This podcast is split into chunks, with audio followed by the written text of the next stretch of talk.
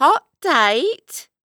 asks one bee as she gives me a blatant up and down on her way in the front door, taking in my mascara and heels after 6 p.m. Yeah, I say blithely, as if we have similar exchanges all the time. We don't. But in that moment, I can't possibly admit to my newish neighbor that she is the only woman under this roof having regular sex.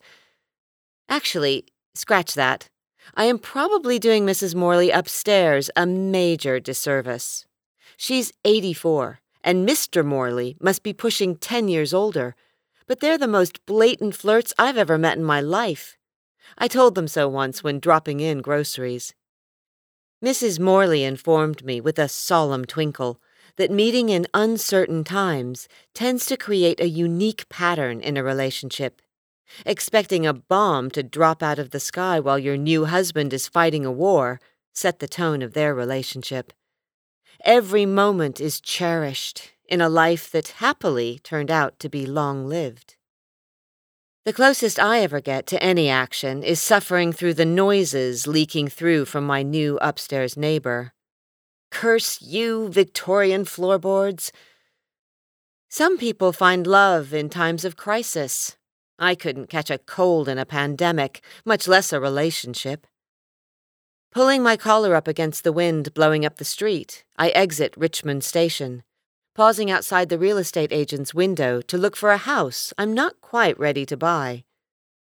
We are meeting a mere 20 minute walk from her house, yet Alicia can still be counted on to be the last to arrive. Before children, Alicia believed she could bend time. After children, we started to tell her we were meeting half an hour before any of us planned to get there, and she is still late. I'm early because the subterfuge leaves me feeling anxious that she will arrive to an empty table, so I am inevitably the first to arrive. The pub is one of Richmond's most iconic, a Georgian two story with big windows and a beer garden that floods at high tide. I bag a window table and throw a jacket across a couple of the seats opposite. There are only a few occupied tables, but the office crowd will be tumbling in soon for a warming Thursday evening drink, an early start to the weekend. Tomorrow evening, it will be the younger office crowd and locals as everyone else retreats to their own corner of London.